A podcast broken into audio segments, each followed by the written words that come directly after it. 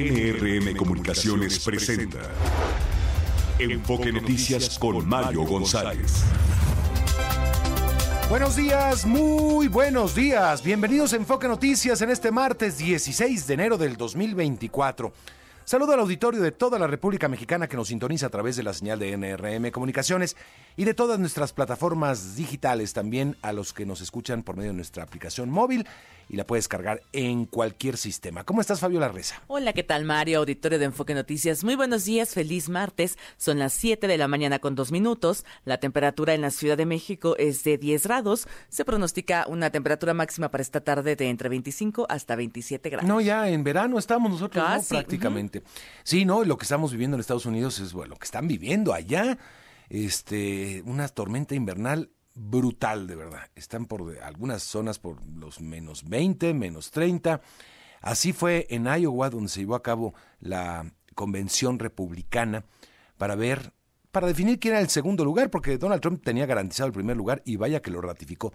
30 puntos de ventaja le lleva al gobernador de Florida, Ron DeSantis. 30 puntos le sacó. 51 puntos contra 21 puntos de Ron DeSantis y Nikki Haley queda con, con 19 puntos. Era ver quién iba el segundo lugar en realidad, porque se sabe que es uno de los bastiones importantes Iowa para el expresidente de los Estados Unidos, que va con paso firme, bueno, no tan firme, en los estados donde tiene la luz verde para ser candidato. En otros estados ya saben que le están cerrando la puerta para ser candidato a la presidencia de los Estados Unidos. Pero fue pues un día eh, marcado por las bajas temperaturas y por el inicio ya de la contienda electoral eh, propiamente dicha en esta contienda republicana que se abrió el día de ayer. Pero sí, le sacó una ventaja increíble. Parecía un partido de fútbol americano como los que se dieron ayer a cabo. Ya lo vamos a estar comentando porque también este jugó Búfalo bajo temperaturas este extremas contra eh, Búfalo le tocó contra los aceleros de Pittsburgh, le pusieron una paliza.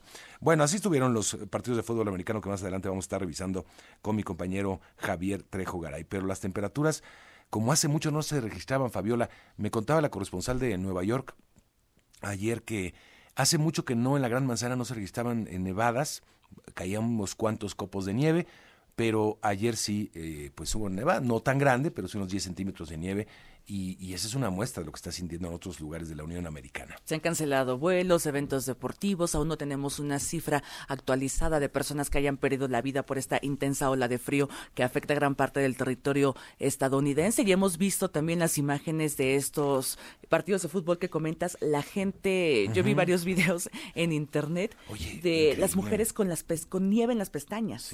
Así de intenso el frío. Y yo vi algunas imágenes también de gente que aprovechó para hacer, este, pues no sé, toboganes y lanzarse por la nieve, pero gente sin camiseta. Yo decía, ¿qué, pues, ¿qué les pasa, no? En temperaturas este, por 10, 20 grados bajo cero. Temerarios. no, no, no, verdaderamente no sé qué sustancias tenían en su interior. Bueno, pues vámonos con la información más importante en esta mañana que hay mucho que contarle. La Comisión Temporal de Debates del INE acordó que los tres debates presidenciales van a ser tres, pero solamente dos van a ser obligatorios.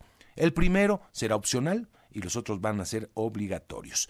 El primero 7 de abril y se va a realizar en la sede del Instituto 7 de abril, pero no es obligatorio, mientras que el segundo en los estudios Churubusco el 28 de abril, el tercero el 19 de mayo y toda eh, en el Centro Cultural Universidad, eh, Universitario Tlatelolco, todos en la capital mexicana, no como en el pasado que se hicieron en varios estados de la República Mexicana, en Tijuana, en Mérida y en la Ciudad de México, ahora no, ahora todos van a estar concentrados en la Ciudad de México y todavía falta que el Consejo General lo avale.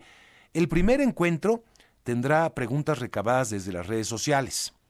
El segundo, con cuestionamientos recopilados en plazas públicas. Y el tercero, con preguntas directas. Digamos que el último, el tercero, será ya pues con un diálogo abierto con, supongo, con periodistas. Claudia Sheinbaum respondió a Xochitl Galvez que no hace falta que pida permiso para que vaya a los debates. Ayer la este, precandidata la, la retó a, un, a ver si le dan permiso a usted a, los debates. No hace falta. No hace falta. No hace falta. Gracias, gracias. Gracias. Ya, ya, ya, listo, listo. Por su parte, Xochitl Galvez le respondió a la morenista, quien la retó a dar su opinión sobre el exsecretario de Seguridad Pública, Genaro García Luna. La panista aseguró que su opinión no es nada positiva sobre este personaje y le dijo que más bien le haga la misma pregunta a Omar García Harfush. Claudia, me preguntas qué opino sobre Genaro García Luna. La verdad, mi opinión no es nada positiva sobre él. Te reto que le preguntes a Omar García Harfush, que es cercano a ti, qué piensa de él. Ellos trabajaron muchos años juntos. Es más, creo que es hasta su mentor. Ahí me cuentas qué te dijo. Bueno, y ahora eh, vamos a hablar de otro fenómeno de la política. Este, sí. En la Arena México, Sandra Cuevas, la alcaldesa de Cuauhtémoc, presentó oficialmente el logo y el nombre de su organización llamada Por la Familia y la Seguridad por México, que va a eh, eh, convertir en partido político el próximo año. Pero no solamente eso, ya hay por ahí algunas eh, eh, pues menciones como presidenta. Se va a lanzar a la presidencia, es lo que pretende Sandra Cuevas. Y es ahí donde uno se pregunta, ¿y desde dónde? ¿Desde qué plataforma política? Cuando ha tenido una gestión bastante cuestionada en la alcaldía Cuauhtémoc y siente que puede ser eh, que lleve a un partido político a su conformación, lo cual es muy difícil, y ella se siente con, con, tamaños, con una dimensión política como para lanzarse a la presidencia, y uno dice, ¿desde dónde? ¿O es una movida política por algún motivo? O depende, de, de, repente son esas circunstancias en las que la gente, y lo hemos visto, visto mucho, pierde el piso completamente. Creo que más bien es lo segundo. Pero aquí lo que llama la atención es que vimos un evento en la Arena México muy grande, con muchos recursos económicos.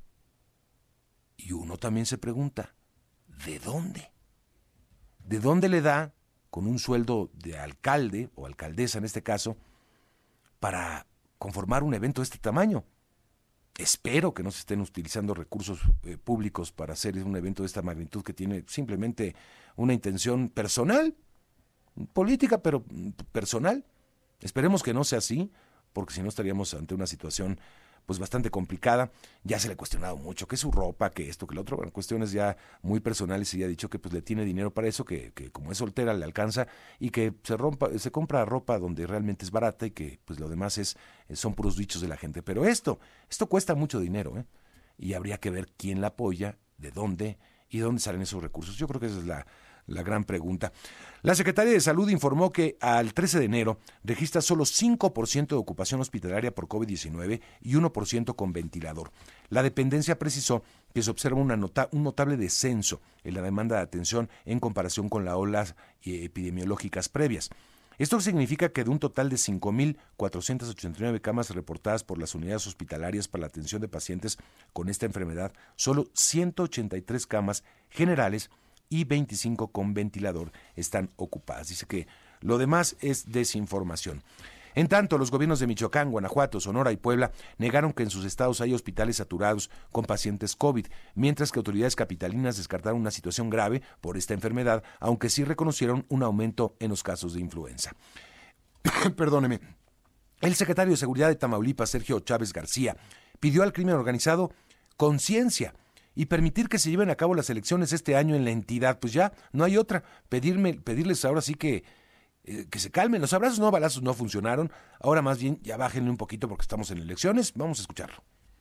Yo creo que, que con un poquito de conciencia de toda la ciudadanía e inclusive pues de la gente que se dedica a actividades delictivas, pues es una situación que debemos de respetar y debemos de de permitir un desarrollo estable para pues, renovarlo ahí algunos, algunos poderes, ¿no? Los poderes municipales. No, si ellos están súper conscientes también, los del crimen organizado están conscientes que hay elecciones, intervienen en las elecciones, le doy, le comento, eso es una realidad, desde hace ya muchas elecciones en este país, el crimen organizado participa, ya sea poniendo puestos de elección popular o cargos de funcionarios públicos para los que ganan, o bien con el poder de la fuerza. Hombres armados asesinaron a balazos a dos custodios de la cárcel de Acapulco cuando circulaban en un vehículo. En la agresión, dos mujeres resultaron heridas. El alcalde de Tasco, Guerrero, Mario Figueroa, reconoció que el municipio atraviesa momentos difíciles debido a la violencia y desapariciones que se han registrado en los últimos meses. Sobre el asesinato del activista trans Samantha Gómez, eh, Gómez Fonseca, el jefe de gobierno de la capital mexicana, Martí Batres, señaló que al parecer el agresor ya sabía la ruta que tomaría. Ella estaba, al parecer, visitando a su pareja en el reclusorio, en el reclusorio sur. Al salir del reclusorio va en un transporte, en un Didi, y hay un punto determinado, al llegar a un tope, ahí hay una persona que al parecer ya sabía que iba a pasar por ahí y le apunta con un arma y le dispara. Esa es la información eh, más eh, puntual de los hechos. Mientras tanto, colectivos de la comunidad LGTBQ protestaron para demandar justicia por los crímenes contra la comunidad trans. Bloquearon por más de una hora el cruce de las avenidas Paseo de la Reforma e Insurgentes. La Auditoría Superior de la Federación obtuvo un amparo que suspende la absolución de Rosario Robles en el proceso en su contra por los desvíos de recursos en el caso de la estafa maestra. La secretaria del Trabajo informó que 56 trabajadores más de Notimex recibieron su liquidación. La dependencia aseguró que se respetaron todos sus derechos. Tijuana, Baja California, recibirá en 2025 la 49 edición del Tianguis Turístico. En entrevista para Enfoque Noticias con Alicia Salgado, el titular del sector, Miguel Torruco, dijo que una de las consideraciones para la elección de esta ciudad fronteriza fue su ubicación. Uno de los considerandos que es fundamental es de que si ya hemos logrado romper todos los récords eh, que se hicieron en el marco del tianguis de, la ciudad, pues Estados Unidos es el mercado emisor más importante de México y también California, por cierto, es el primer estado emisor. Entonces, ahí estamos pues prácticamente comprometidos a romper récord histórico en el mayor número de tour operadores de Estados Unidos, Canadá, pero también de Asia Pacífico bueno, la gran pregunta no es el Tianguis 25, 26 o 27, la gran pregunta es el 24, este Tianguis que ya viene y que se pretende hacer en Acapulco Guerrero y uno se pregunta, ¿y cómo le van a hacer? ¿Se romperán, romperán los mismos récords? Lo dudamos mucho. 48 presos se fugaron de una cárcel del norte de Ecuador en medio de una revisión, así lo informó la agencia penitenciaria. A ver, hay estado de, de, alerta, hay estado de conflicto interno decretado por el presidente nuevo presidente Daniel Novoa, hay Fuerzas Armadas en todo el país desplegadas, hay una situación muy complicada y se les escapan, a pesar de eso, 48 presos. Bueno, ¿qué se necesita realmente como para poner orden? Esa es la gran pregunta. Boeing plantea, está planeando aumentar las inspecciones de calidad de sus aviones 737 MAX 9 pues ojalá que ya de los planes pasen a los hechos. Esto tras la falla de un panel en una puerta de salida de emergencia durante un vuelo de Alaska Airlines. Pues este sí, ya mucho planeación de aumentar las inspecciones, pues yo creo que ya tienen que ponerse más bien manos a la obra porque muchos problemas están dando este tipo de aviones 737. Y con el 51% de los votos, ya le adelantaba, Donald Trump ganó las primarias republicanas en Iowa en la primera jornada de votación del partido para elegir a su candidato presidencial. El gobernador de Florida, Ron DeSantis, obtuvo el 21% de los votos, mientras que la embajadora ante las Naciones Unidas, Nikki Haley, logró el 19% de los votos. Aquí era ver, más bien, la tenía ganada Donald Trump, quien era el segundo lugar, y por poco se lleva este segundo eh, lugar Ron DeSantis. ¿Por qué? Bueno, prácticamente lleva una delantera muy considerable Donald Trump en todas las encuestas, pero la pregunta es si va a poder ser candidato por los procesos judiciales que están llevando en su contra. Si esto no va a poder, eh, digamos, eh, eh, transitarse, estos juicios en su contra, pues entonces el Partido Republicano tendrá que buscar una segunda opción. Y por eso la importancia de el segundo lugar en estas primarias.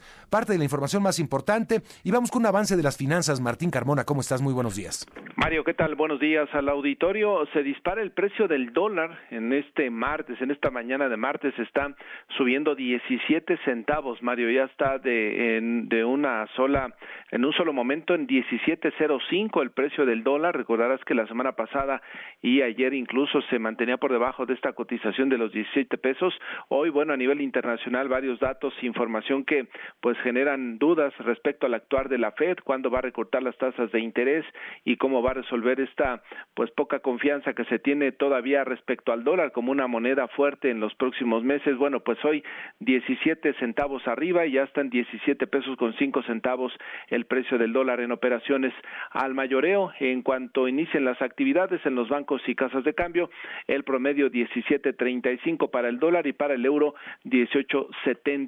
Al momento los mercados allá en Europa presentan todos números a la baja. Londres menos 0.29%, Alemania menos 0.45%, España menos 0.83%, la bolsa de Italia también perdiendo el 0.25%, segunda jornada consecutiva que van los mercados europeos con números rojos. Mario, la información por ahora. Bueno, pues así están la situación. Más adelante desarrollamos, Martín, gracias. Buenos días. Buenos días. Y un avance de los deportes, Javier Trejo Garay, ¿cómo estás? Mario, ¿qué tal? ¿Cómo estás, amigos de Enfoque Noticias? Bueno, de entrada comentar que ya están listos los cruces de la ronda divisional de la NFL. Con dos partidos el día de ayer terminó ya la ronda de Comodín con la victoria de Búfalo, con la victoria también de Tampa Bay. Se han definido ya los cuadros, platicaremos quién juega contra quién el próximo fin de semana para buscar ya los equipos que van a disputar las finales de conferencia. Mientras tanto, y a propósito de esto, Jason Kelsey, para mayores señas, hermano de Travis Kelsey y todavía más señas, cuñado de Taylor Swift, ha anunciado su retiro. Él es jugador del equipo de Filadelfia Centro eh, y ayer, al terminar el partido, se le veía ya, lo enfocaban las cámaras y estaba llorando. Y es que sabía que era su último partido, porque no avanzó el equipo de Filadelfia. Desde el año pasado ya amagaba con que se retiraba. Bueno, finalmente anuncia que ya no seguirá más el hermano de Travis Kelsey. Este es Jason. Y también comentar en otros temas dentro del fútbol internacional, los premios de Best. Otra vez Leo Messi distinguido como el mejor jugador del mundo, polémico sin duda el, nombramiento. También comentar acerca del deporte blanco con Carlos Alcaraz que avanza a la siguiente ronda. Ayer fue eliminada la mexicana Renata Zarazúa. En el fútbol internacional también ya despedido José Muriño después de tres partidos sin ganar con la Roma. El colmo fue que perdió en la Copa Italia ante el rival de la ciudad, ante la Lazio, y eso acabó siendo, digamos que, la gota que derramó el vaso. Esto y más, Mario, lo comentamos un poco más adelante aquí en Enfoque Noticias. Muy bien, gracias Javier. Buen día. Que tengas muy buenos días y vamos con las primeras planas, Fabiola Reza. El Universal controla crimen, venta de medicinas en Michoacán. Reforma desafía a policías, crimen organizado, amenaza cártel arma, a, mando en Chiapas. Excelsior cerrará sexenio con paquete de reformas. La razón, financieros ven reducido margen de maniobra para elevar pensiones. Milenio descartan desabasto de gas y apagones ante ola de frío en Estados Unidos. El economista recaudación del SAT creció 12.3% en el 2023, pero no alcanzó la meta. El mismo tema y casi la, una portada muy similar, el financiero. Crece 12.3% recaudación en 2023, pero se queda corta. Y por último, en la jornada, duplicaron fortuna los cinco más ricos. 5 mil millones en pobreza. Son las portadas de este martes. Sí, sí, sí, eh, llama la atención eh, los titulares de los eh, de los diarios eh, enfocados en las finanzas, muy parecidos. Son muy parecidos. Aumenta la recaudación del SAT, pero no se quedaron cortos.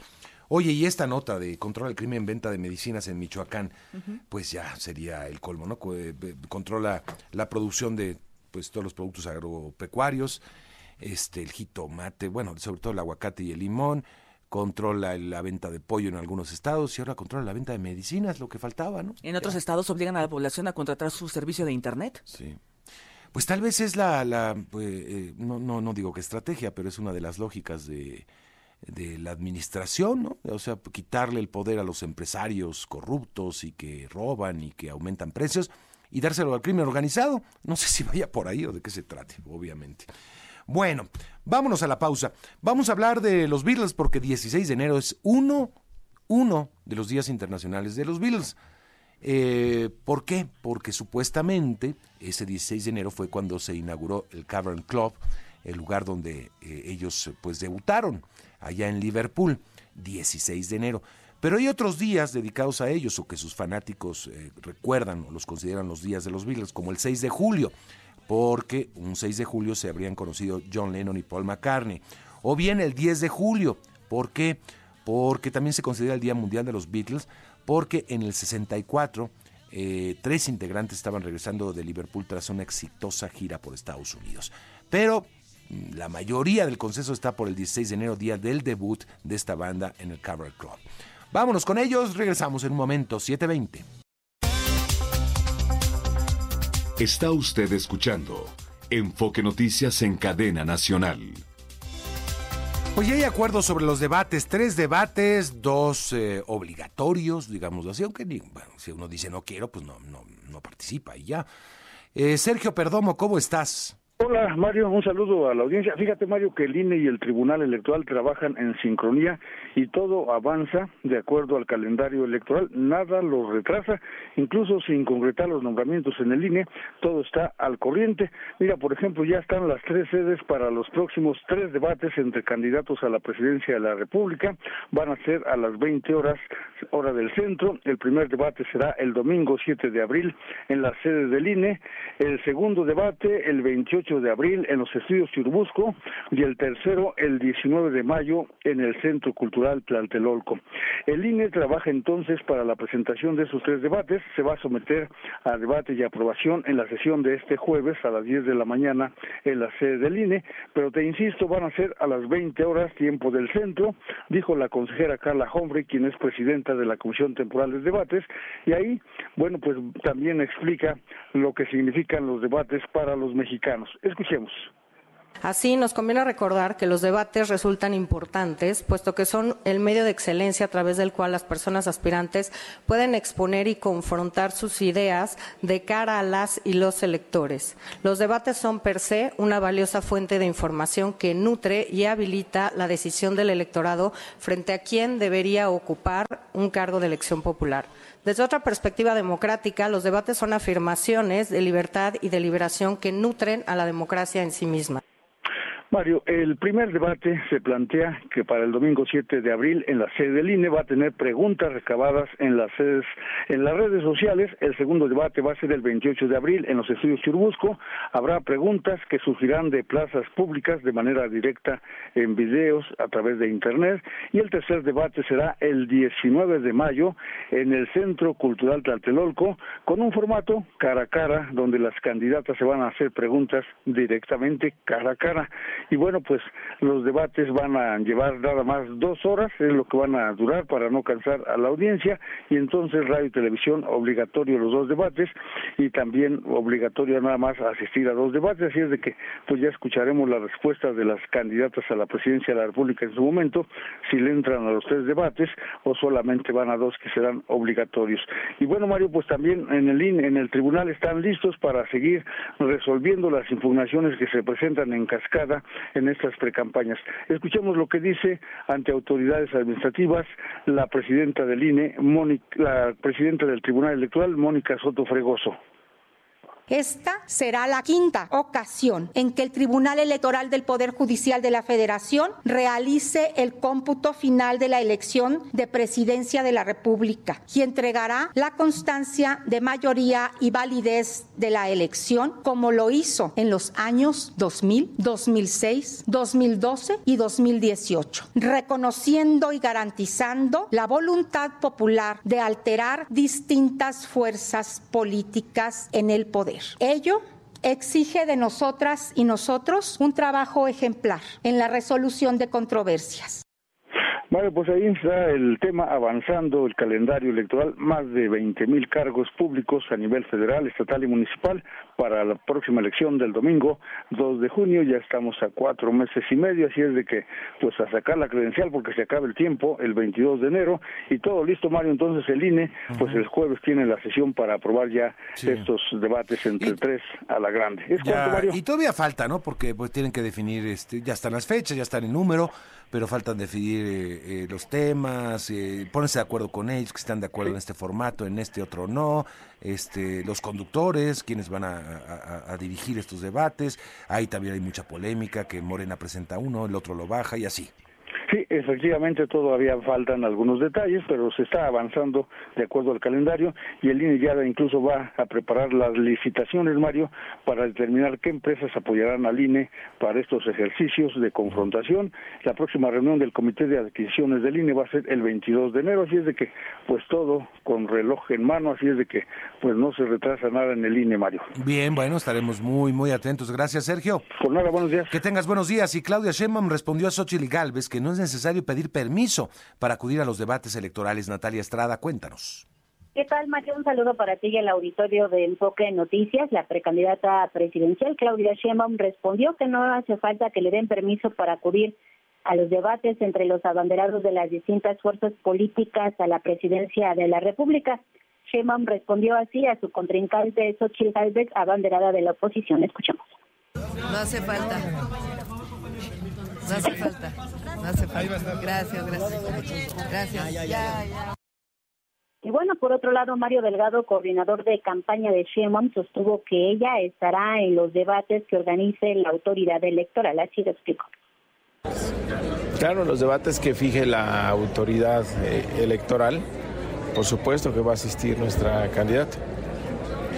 Lo que hay que ver en las reglas del debate, pues es que no se permita el teleprompter. Entonces, más bien, no sé si va a querer ir la candidata del PRI y del PAN si no se le permite usar prompter. Y bueno, pues anteriormente a estas declaraciones, Mario Claudia Sheinbaum aseguró que uno de los retos para la próxima administración en materia económica será fortalecer el vínculo con Estados Unidos para generar inversión con enfoque social. Al reunirse con integrantes de la American Society, la exmandataria capitalina señaló que en caso de llegar a la presidencia de la República, trabajará por la revisión del tratado entre México, Estados Unidos y Canadá, mejor conocido como el TEMEX. Mario, la información que les tengo. Bueno, eso del teleprompter viene por el cierre de campaña, de pre-campaña de Xochitl Galvez ahí en la Arena Ciudad de México, en la que usó la herramienta del prompter, del teleprompter. Y por lo que ha pasado también, ¿no? Cuando se le cayó en algún otro evento, pues este se quedó en blanco. Ahora parece que dominó bien la herramienta y estaba protegida con otras cosas. Pero bueno, eso se usa muchísimo, no solamente en nuestro país, sino en todo el mundo para cuando hay un discurso que tiene que presentar el candidato o candidata. En los debates, pues obviamente no. En los debates es otro, es otro formato muy, muy distinto que no, no, no permite el uso de este tipo de herramientas. Pero, en fin, este sí hubo mucha reacción por ese asunto del teleprompter en las redes sociales en el momento en el que Xochitl Galvez estaba pronunciando ese discurso de cierre de pre-campaña, Natalia. Así es, Mario, y bueno, pues ahí están las declaraciones de Mario Delgado y bueno, pues al parecer ya están listos también en Morena para estos debates. Bueno, pues así están las cosas en el cierre de campañas. Vamos a la pausa, 7 de la mañana con 33 minutos, cierre de precampañas. Uy, es que parece ya campañas, llevamos tantos meses en esto. Vámonos a la pausa y regresamos, tenemos mucho más aquí en Enfoque Noticias. Está usted escuchando Enfoque Noticias en cadena nacional.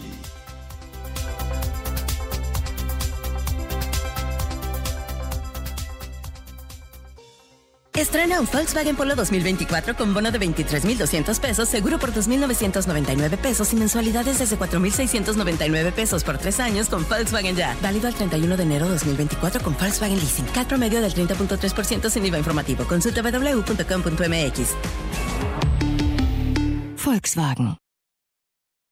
Renuncia a ser solo un espectador y conviértete en otro jugador en caliente.mx. Cientos de deportes durante todo el año y los mejores eventos en vivo. Descarga la app, regístrate y recibe de regalo mil pesos. Caliente.mx. Más acción, más diversión. Promoción para nuevos usuarios. Segov de GGSP 40497. Solo mayores de edad. Términos y condiciones en caliente.mx. Mándale tu mensaje o nota de audio a Mario González al 55 73 60 35 87 y haz que se escuche tu voz.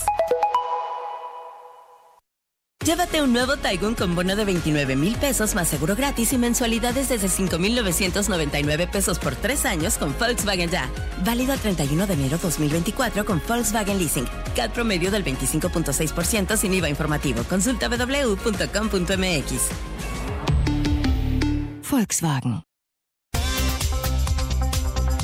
Enfoque Noticias con Mario González por Radio 1000 en el 1000 de AM y Stereo 100 100.1 de FM. Continuamos.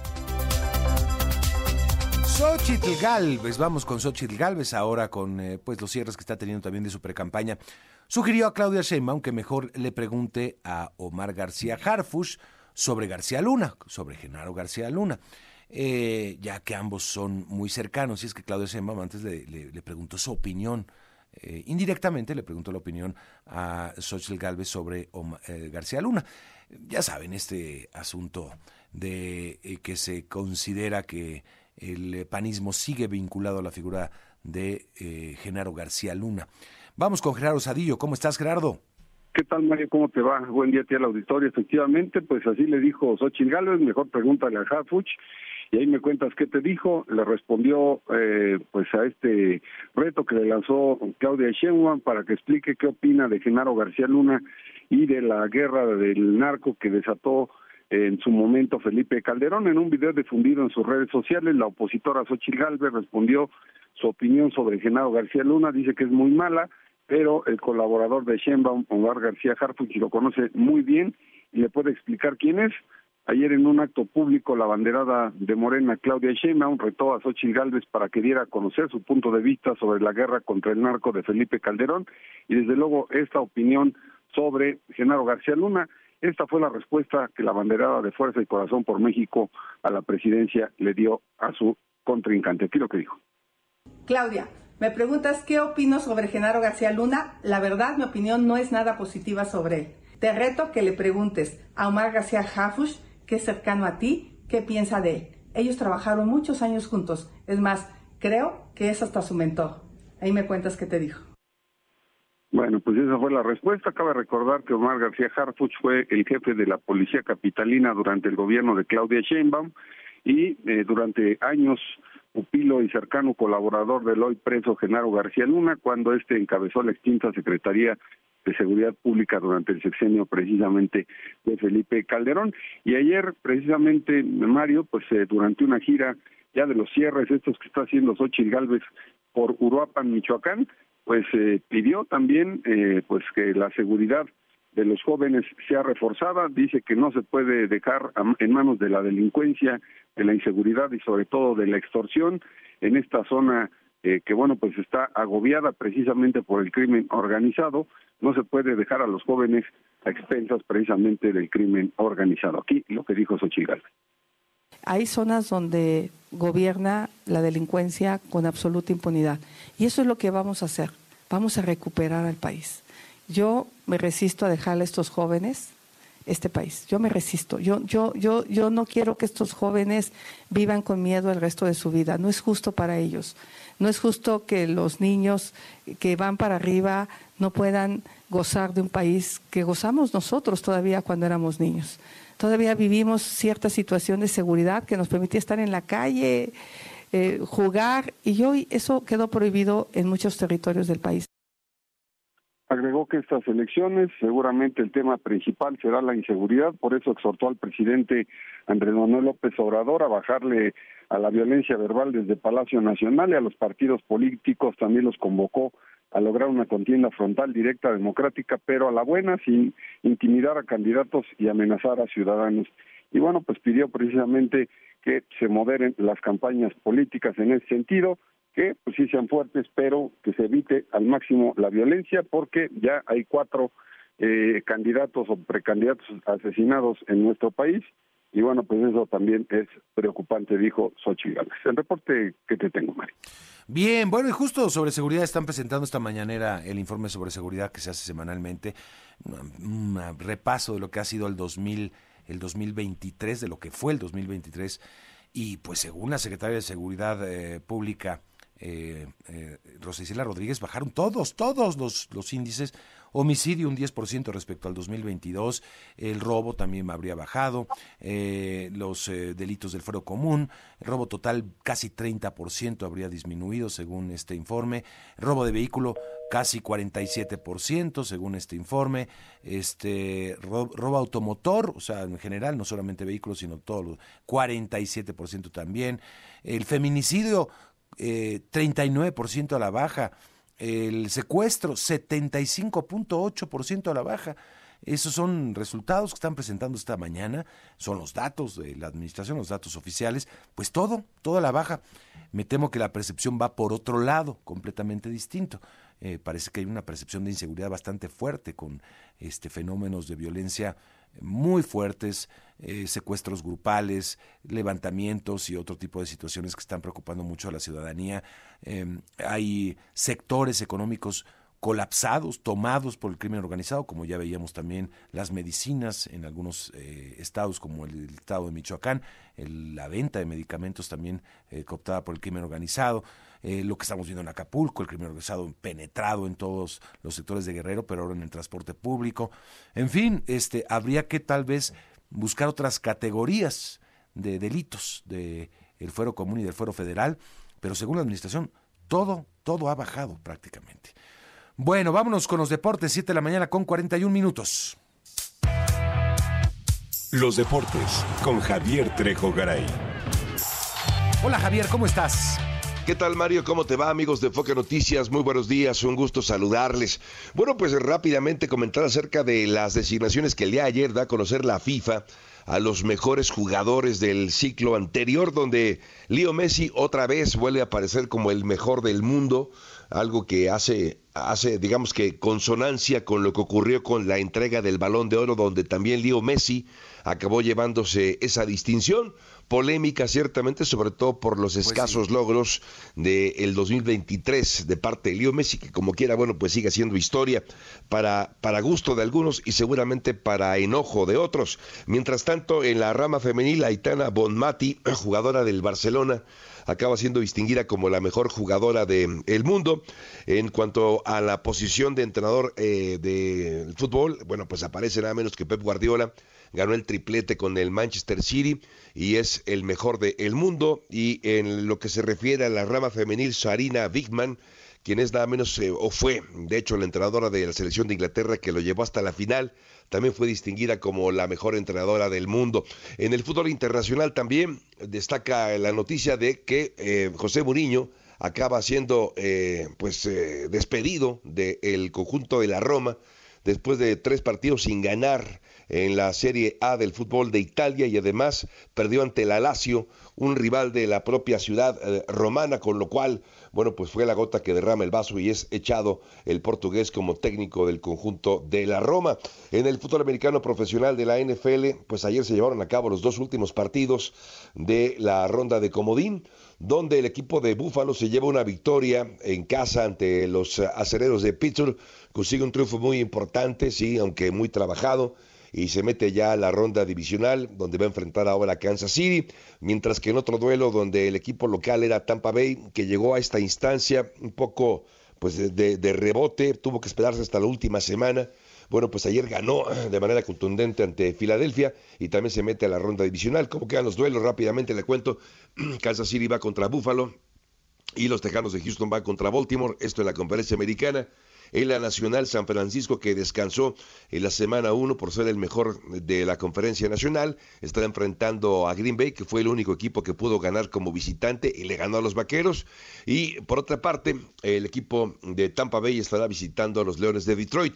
Hablando de este, los Vaqueros de Dallas, existe la especulación de si podría llegar Bill Belichick a las laterales. Ah, estaría interesante, ¿no? Pues, estaría interesante, pero lo veo muy difícil, Mario, por el carácter que tiene. Imagínate, Bill Belichick, que tenga un jefe como Jerry Jones y que mm. se esté metiendo en todo, seguramente que acabarían chocando. Por eso me parece que sería, sería un poco difícil ver a Bill Belichick en las laterales del conjunto de la Estrella Solitaria. Pero de hecho ya se entrevistó, Bill Belichick ya tuvo una entrevista con los dueños de los halcones de Atlanta eh, hay interés de Atlanta por Bill Belichick y Bill Belichick quiere seguir entrenando, tiene 71 años de edad, pero considera que su carrera como entrenador todavía no ha terminado. Y hablando de, eh, la NFL, comentar acerca de Jason Kelsey, lo comentaba un poco más temprano, se despide del fútbol americano después de 13 temporadas completas como jugador del equipo de Filadelfia. Es el hermano de Travis Kelsey, que juega para el equipo de los jefes de Kansas City. El año pasado se enfrentaron justamente en el Super Bowl Travis y Jason, uno con Filadelfia, el otro con Kansas. Y pues se despide. Eh, ayer lo veíamos con lágrimas al final del partido, sabía que era su último partido, el cuñado de Taylor Swift, por cierto. Que juega para Filadelfia. Oye, pero yo creo que fue de las sorpresas, ¿no?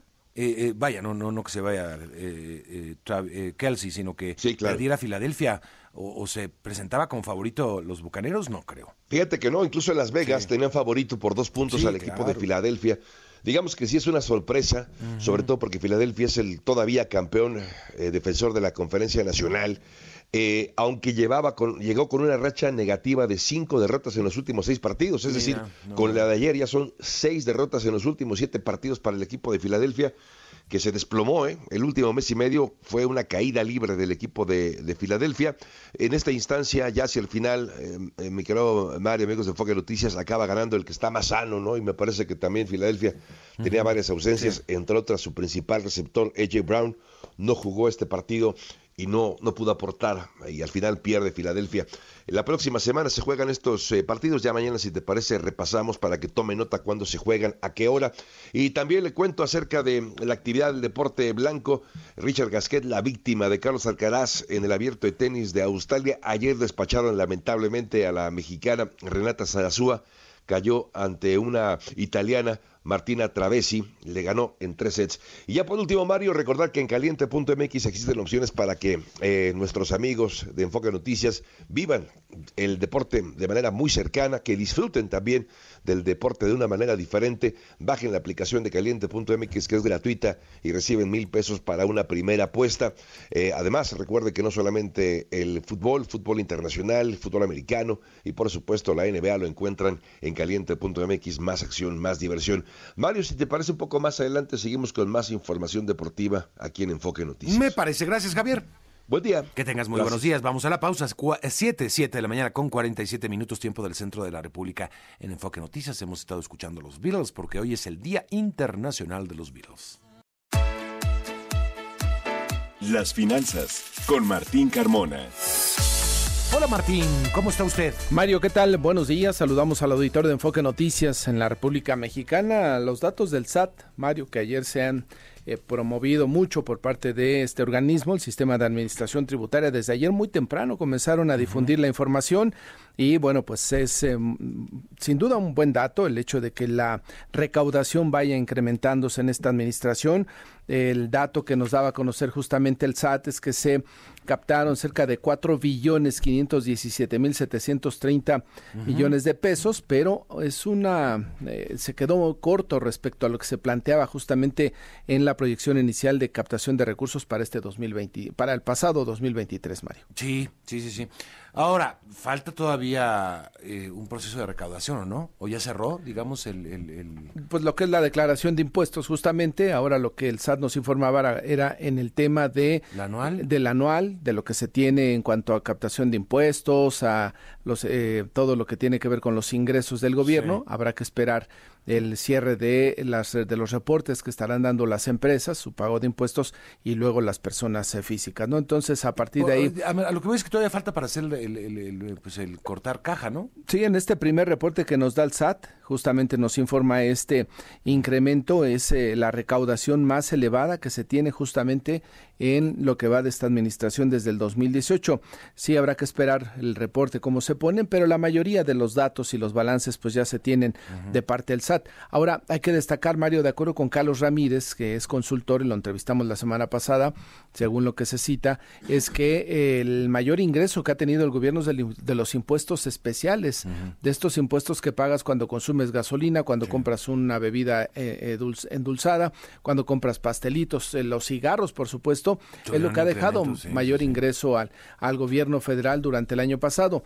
Y ya incrementaron este año, ¿eh? Y ya subieron 4.3% me parece. Ya aumentó. El que se está registrando, el, impacto que ya se tuvo. Ahora, esto te indica que el consumo fue uno de los que mayor aportación tuvieron justamente a la recaudación el año pasado, si lo sumamos también al tema del IVA. Ya. Ahora, este, ¿Por qué se dice entonces que se quedó corta si aumentó un 12%? En lo que va del año, en, lo, que, va, de la administración, sí, de, comparado con el 2018. Sí, sí, sí, sí. Este, ¿Por qué tendría que quedarse corto?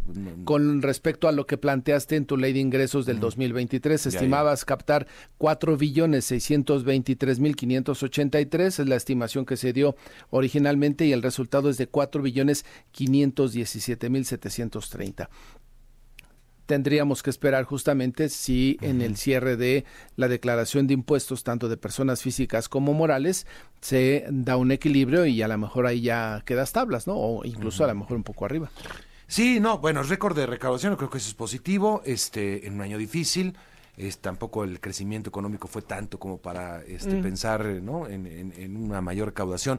Este, digo, me parece, me parece que es bueno, que es positivo que se haya llegado a una cifra de ese tamaño digo, ya como que buscarles, te quedaste corto, ya sería como buscar, como es que así lo titulan este, los diarios económicos el día de hoy, como que sería buscarle tres pies al gato, ¿no? O sea, como este, me parece positivo, finalmente, bueno, sí, se quedó un poco corto respecto a la, a la expectativa planteada, pero este, cuatro billones, 623 mil, este, fue el cálculo, y se llegó a cuatro, cuatro billones, 517 mil este, pues sí, ligeramente abajo ya en esos términos.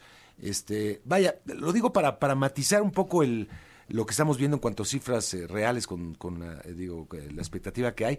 Este, me parece positivo que se haya llegado a una recaudación tan importante. Y este, y obviamente eso va a ayudar obviamente a hacer proyectos a los proyectos importantes y sobre todo a, los eh, de, a, lo, a, lo, que tenemos derecho los habitantes no a, que se cumplan con las con las eh, expectativas más bien de, de, todos nosotros no en cuanto a programas sociales y todo eso ahora un acierto de esta administración es haber cobrado los impuestos como lo ha explicado el presidente pues eh, no permitiendo que las empresas hicieran pues algunos ajustes a su favor no y que pagaran aquellos que tenían que pagar. El reto Mario es incorporar a más gente si traes a más de la mitad de la población económicamente activa en la informalidad, ¿no? Esos son los que no están pagando impuestos como los pagas tú, como los pago yo, los que estamos ya capturados por el sistema de administración tributaria que estamos obligados a pagar, que de entrada pues no lo retiene, ¿no?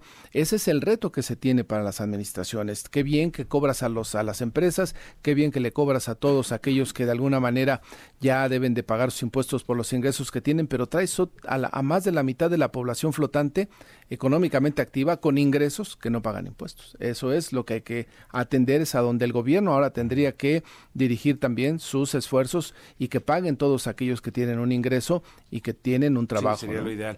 Ahora, lo que dice el presidente es que no va por ahí.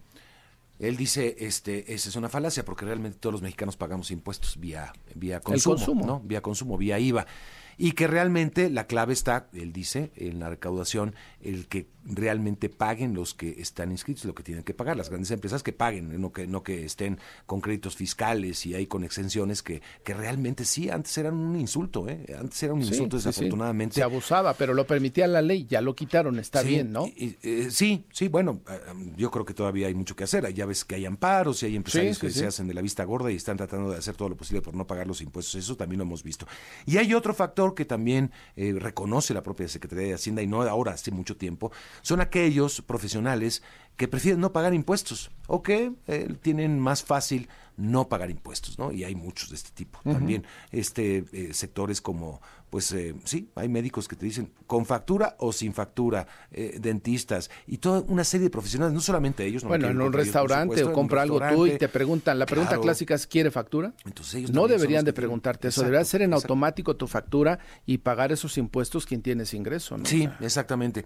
Ahora, de la otra parte que dices, pues tienes toda la razón, es decir, la otra parte que no paga impuestos por ingresos y que, pero yo creo que es la parte mínima, porque si te pones a pensar, pues son, serían salarios muy bajos realmente los que pasan, los que pagan este, impuestos, eh, yo creo que la, la otra parte sigue siendo la más, la más jugosa para la recaudación de impuestos, pero creo que si todo funcionara como debería funcionar, la recaudación de México estaría muy por encima de lo que hoy es. Totalmente, y eh, no solo un problema de esta administración, ha sido un problema de muchos años, de anteriores administraciones, eh, y no pensemos en la persona que pone un puesto de dulces o de algunas cosas en afuera de su casa, no, esas personas, pues no, los que venden esas mercancías, justamente que venden los comerciantes ambulantes, esos son los grandes evasores, Mario, porque son contenedores, son ingresos que tienen y los meten como cualquier circunstancia sin el pago de impuestos correspondientes, ¿no? Toda la economía oscura que hay alrededor del comercio ambulante, ahí es donde se genera una gran cantidad de dinero,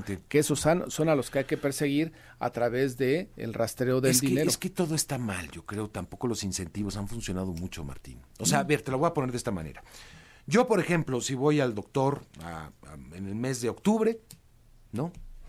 Ya muy posiblemente yo, siendo el cliente, el usuario del servicio médico, ya sobrepasé mi posibilidad de, deducción, porque está topada. Sí. Eh, ridículamente topada. Entonces ya no me conviene pagar impuestos tampoco. Y se hace un círculo vicioso. Perdóneme que hable del sector de los médicos, pobres médicos, porque este, bueno, pero, pero es, es un ejemplo, ¿eh? es un ejemplo tan solo de mucho que sucede. Te lo puedo decir también en las escuelas, ¿no? Hay gran cantidad de escuelas que no registran pago de mensualidades porque ya topaste. Hay gente que con una sola colegiatura, una, una de 12, ya sobrepasó el tope, porque son muy caras las escuelas en este país, pero están topadas. Y entonces ya no puedes deducir más, entonces mejor deduces un mes o lo prorrateas y ya los demás ni siquiera pides factura y te hacen hasta a lo mejor un descuento. Así de ridículo es. sí, sí, sí, sí. Está muy mal diseñada la ley. Y esa es una actualización y un rediseño, como bien lo señalas, del pago de impuestos que tendría que haber. Y reitero, fue un gran acierto el que los grandes empresarios, creo que políticamente y en el discurso oficial luce mucho, pero algo hay que hacer también para aquellos de menores ingresos, Mario, que no son los grandes empresarios, pero que tienen mucho dinero, muchos ingresos y que no pagan un solo peso. Yo creo que en la medida que todo eso se vaya reduciendo, ¿no? Que el nivel de evasión, algún día nos, el SAT nos tendría que informar, así como hoy nos destaca que tuvo en el 2023 el año de mayor captación de recaudación, que un día nos diga, oigan, el nivel de evasión en México es de tal porcentaje, que yo creo que pues nos vamos a sorprender de cuántos mexicanos desafortunadamente no pagan los impuestos y están buscando forma de evadir. Ah, ese es otro problema que plantea Carlos Silva aquí en WhatsApp. Me dice, eh, sí, recaudas 4.5 y gastas 9. Pues sí, bueno, es que ese ya es otro lío. aunque recaudemos mucho y muy bien, pues siempre se va a gastar más de lo que no. Y el nivel de este, endeudamiento de este año, el de contratación de deuda, es preocupante. ¿eh? Y ahora pues viene el de las afores es decir, volvemos y después de tantos años de mantener disciplina fiscal, el presidente López Obrador y su equipo decidieron hacerlo para justamente en este año electoral gastar todo lo que se ahorraron, Mario, por un asunto meramente electoral. Entonces, pues esa disciplina que se esperaba, pues ya no va a poderse. No, y va a haber unas propuestas que va a mandar el presidente para reformar la Constitución y sabe que no van a pasar ahorita, pero entonces va a pedir mayoría absoluta en el Congreso. Y yo creo que ahorita que vamos a tener este remanso en las precampañas, de precampañas a campaña, vamos a tener unos días de, de, tratar de desintoxicarnos de tanto, de tanta spot político. Este, Martín, tenemos que pensar realmente, ¿no? Este, ya están dando por descontado que va a haber una ganadora. Este, muchos por las encuestas estamos viendo una gran mayoría de puntos le lleva a Claudio Sheinbaum a, a Xochitl Galvez. Xochitl Galvez ha dicho que ella este, va a rebasar, va a empatar y va a ganar. Ya veremos. Pero me parece que hasta los mercados están dando por descontados ya un resultado. Bueno, pero creo que nosotros tenemos que pensar muy bien, este, eh, independientemente de quién gane, cómo queda también configurado el Congreso. ¿Nos conviene a los mexicanos tener un Congreso de mayoría o nos conviene tener un Congreso con el poder repartido? Yo creo que eso lo tenemos que analizar muy bien y que si hay cambios constitucionales, que los puede haber, sean por consenso y sea con el análisis y el acuerdo de distintos grupos. Y no el mayoriteo, ¿no? No el mayoriteo. Que es a lo que apuesta el gobierno. A ver. yo creo que la historia nos ha reflejado, Mario, en que los ciudadanos, los votantes mexicanos prefieren la distribución del poder entre los diferentes partidos políticos, por eso los últimos congresos no ha habido una mayoría, creo que la última mayoría que se tuvo fue, no sé si con Fox, o con el presidente eh, eh, con, con, Cedillo, me parece, la última mayoría en el Congreso de un partido político. ¿eh?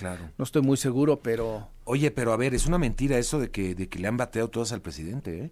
¿Ha habido acuerdos y ha habido cambios constitucionales en este país con esta administración? Ha habido acuerdo. Ha habido acuerdos importantes, como Guardia Nacional, entre tantos otros.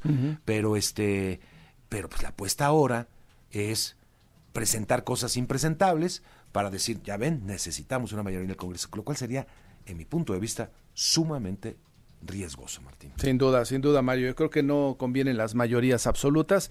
Ya lo hemos vivido en años pasados, en sexenios anteriores, y el votante mexicano tiene un gran reto de pensar bien su voto y emitirlo de manera, eh, pues, eh, con, una conciencia política de mayor nivel, creo. Sí, sí, sí. sí. Bueno, oye, ¿y cómo va la monedita entonces? Ah, íbamos a meter algo, este, algo más, sí. Perdón, Martín. Eh, no, Ernesto Gloria, Ernesto Gloria, vamos, está en la línea telefónica con algunos detalles más de este tema del SAT, del comunicado. Eh, Ernesto, adelante. Gracias, Martín Mario, muy buenos días a todos. Solamente agregar a todo lo que ya han señalado que con esta cifra el brazo fiscalizador de la Secretaría de Hacienda detalló que a lo largo de la administración, bueno, pues ya han presentado un crecimiento sostenido y de acuerdo a la dependencia, bueno, pues no se han creado nuevos impuestos. Destacó que en el 2018 se recaudaron tres billones sesenta y dos mil trescientos treinta y cuatro millones, con lo que en cinco años, pues la recaudación habría subido cerca de un billón y medio de pesos. Pues básicamente los datos que contienen el comunicado no dan detallado eh, cómo se ha presentado esta recaudación a lo largo de los últimos años. El reporte que les tengo. Muy bien, gracias Ernesto. Buenos días. igualmente que tengas buenos días. Oye, pues el precio del dólar, Mario, sube 20 centavos ya, 17.07. de ayer a hoy el incremento y no sé qué tanto efecto pudiera tener ahí el que el señor Trump se perfila para ser el candidato en los Estados Unidos y obviamente pues la repercusión que pudiera tener en México, ¿no? Su verborrea en contra de los migrantes, el, la eventual renegociación del Tratado de Libre Comercio en el 2026, factores que en algún momento sí podrían ponernos a pensar, ¿no? Sí. Sí, sí, sí. No, ayer tuvo una ventaja de 30 puntos. Y parece que va en caballo de Hacienda, ¿eh? Bueno, en otros estados le están bloqueando, pero si es candidato, me temo que gana. Atentos con ese tema. Gracias, Martín. Buenos días. 8 de la mañana, 5 minutos, momento de la pausa y después el resumen de la información más importante en esta mañanita de Enfoque Noticias.